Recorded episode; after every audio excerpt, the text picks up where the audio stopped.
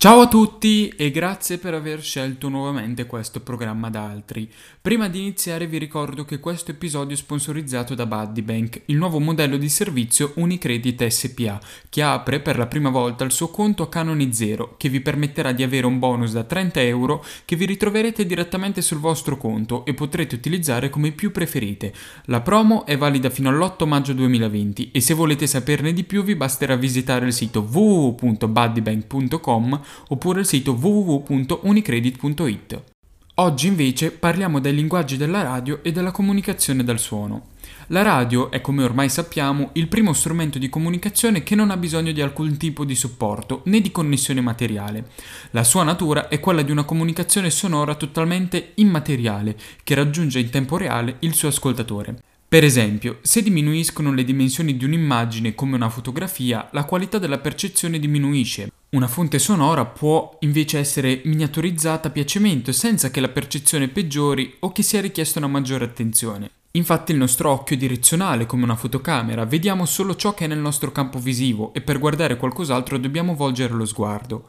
L'orecchio invece capta i suoni da qualsiasi direzione provengano, anche quando la fonte del suono è fuori dalla nostra portata. La visione richiede una distanza, uno spazio intermedio tra noi e l'oggetto. La fonte del suono può essere indifferentemente lontana o vicina. Possiamo ascoltare una musica, una voce dagli autoparlanti della stazione o dalle cuffie che indossiamo, per esempio. Si pensa che i media stiano nel mezzo tra l'emittente e il ricevente, ma i media sonori li possiamo portare addosso, attaccati al nostro corpo. Del resto, se qualcosa non ci piace, possiamo distogliere lo sguardo, chiudere gli occhi, ma è difficile distogliersi dai suoni perché la natura non ci ha dato la possibilità di chiudere gli orecchi, fortunatamente. La radio è stata recentemente investita da processi tipici della modernità che ci fanno quasi dimenticare che ha più di un secolo di vita. La miniaturizzazione, la mobilità, la flessibilità, una stretta vicinanza al singolo utilizzatore che ne fa un medium personale, collettivo familiare. È una tendenza simile a quella che ha influenzato il telefono, che ha favorito l'integrazione e suggerisce il definitivo passaggio dai due mezzi dall'uso formale ufficiale a un uso personale e più intimo. In questo senso si può definire la radio il primo dei nuovi media. Un luogo comune di cui tutti siamo portatori afferma che nella comunicazione riprodotta la forma perfetta è quella audiovisiva, cioè audio più video, perché è la forma più simile all'interazione diretta fra persone. Di fronte a questa percezione audiovisiva, i mezzi che non dispongono di questo binomio appaiono come incompleti. Essendoci oggi una grande offerta di contenuti audiovisivi e un'elevata disponibilità di apparecchi televisivi, l'ascolto della radio non è una conseguenza di una necessità, come non avere la televisione, ma di una precisa scelta. Una volta fissati questi concetti si può parlare dell'andare in onda e dunque dal fare radio. Fare radio comprende sostanzialmente quattro concetti. Il primo, predisporre e assemblare dei contenuti da trasmettere a seconda del formato e della tipologia dell'emittente. Il secondo è mettere in onda questi contenuti, generalmente trasmettendo via ether in analogico o secondo gli standard digitali, oppure via satellite. Nell'affollato mondo radiofonico tutte le stazioni trasmettono ormai 24 su 24. Il terzo punto è ricercare la risposta del pubblico predisponendo forme di interazione via telefono, posta elettronico, via sms. Il quarto punto è promuovere la radio attraverso altri mezzi. I primi due concetti insieme formano il broadcasting radiofonico, cioè raccogliere dei contenuti e trasmetterli. Tradizionalmente fare radio si limitava al broadcasting. Dopo l'avvento dell'emittenza privata e della concorrenza, le altre due attività sono diventate determinanti. Ci occupiamo brevemente della messa in onda. Lo scoglio su cui si infrangono molti generosi progetti di fare radio è la penuria delle frequenze. Gran parte delle radio occupa la banda della modulazione di frequenze per pochi e sostanziosi motivi. Il primo è che gli impianti sono assai meno dispensiosi e la trasmissione può essere stereofonica. Il problema più grosso è l'elevato costo. Le radio nazionali, per affermarsi in tutte le città italiane, hanno dovuto fare un sostanzioso shopping di frequenze e ora i prezzi sono molto elevati. Per esempio, per trasmettere su un adeguato set di frequenze in città come Milano e Roma può costare fino ad un milione e mezzo di euro. Una sola frequenza non basta, occorre proteggere il segnale acquistando le frequenze vicine di copertura e le altre di appoggio perché si formano coni d'ombra generati da ostacoli come alti edifici e colline.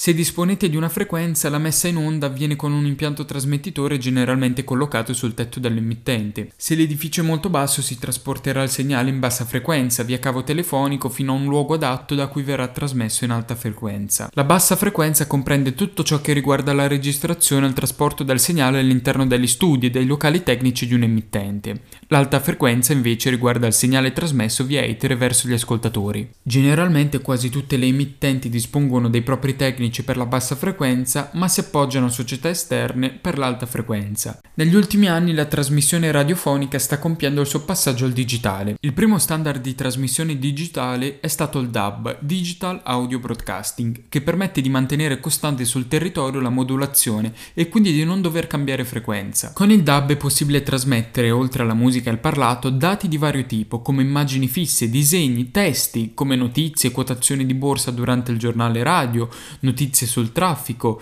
le foto di un cantante o la copertina del disco mentre sta suonando, oppure i testi di una canzone. Nel frattempo si affermano standard alternativi al DAB, come l'HD Radio, standard prioritario utilizzato negli Stati Uniti, o il DRM, Digital Radio Mondiale, sistema non prioritario ampiamente diffuso in ambito internazionale, in grado di utilizzare le stesse frequenze assegnate ai servizi di radiodiffusione in AM. Nessuno di questi sistemi sembra oggi aver risolto i principali problemi relativi alla difficoltà difficoltà di ricezione in mobilità e ai costi della digitalizzazione del parco apparecchi. Se ci siamo procurati una frequenza su cui trasmettere, possiamo affrontare la produzione dei contenuti, cioè i programmi da trasmettere. I contenuti possono essere prodotti appositamente per la radio, come per esempio interviste, oppure provenire da eventi esterni, come concerti. Diciamo subito che in radio, eh, rispetto alla televisione, la proporzione di trasmissione in diretta sul totale è straordinariamente alta per la semplicità produttiva e il suo costo contenuto contenuto. La componente di programmazione che da sempre è registrata è la musica, per la musica ovviamente tutte le emittenti private pagano i diritti d'autore. Alcune volte possono essere inserite nella programmazione anche musiche dal vivo, come un concerto. Insomma, in radiofonia tutta la musica tende ad essere registrata e tutto il parlato tende ad essere in diretta. Bene, direi che per oggi può bastare. Prima di salutarvi però vi volevo dire che insieme a questo episodio ho pubblicato anche un episodio bonus